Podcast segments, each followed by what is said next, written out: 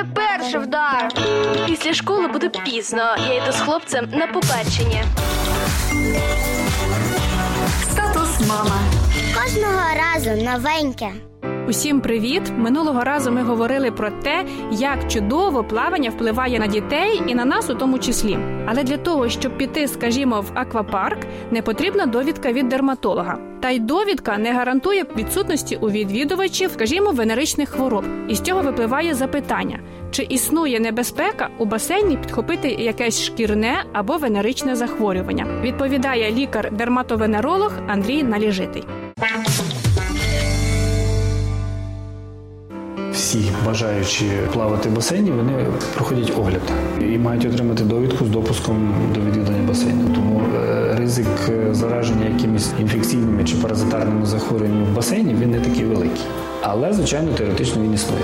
Передача статевих захворювань в басейні це дуже малоймовірна ситуація. Тому що для того, щоб заразитись е, захворюваннями, які передаються статевим шляхом, потрібно три умови. По-перше, потрібні бути потрібні вхідні ворота, тобто має бути пошкоджена шкіра.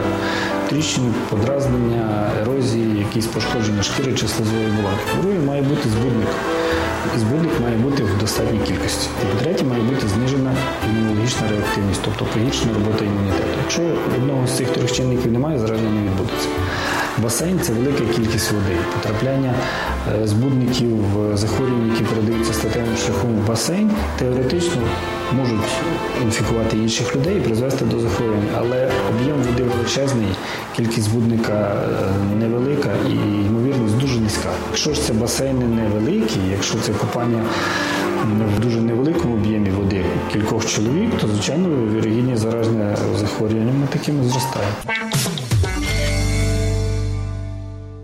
Це була інформація з приводу безпечності відвідання басейну нашими дітьми. Нехай вода приносить їм тільки задоволення. Для цього не забудьте нагадати дітям правила поведінки на воді, щоб поряд з ними іншим плавалося комфортно і безпечно. У басейні теж спрацьовує золоте правило Біблії. Тому ідіть туди здоровими і будьте взаємовічливими.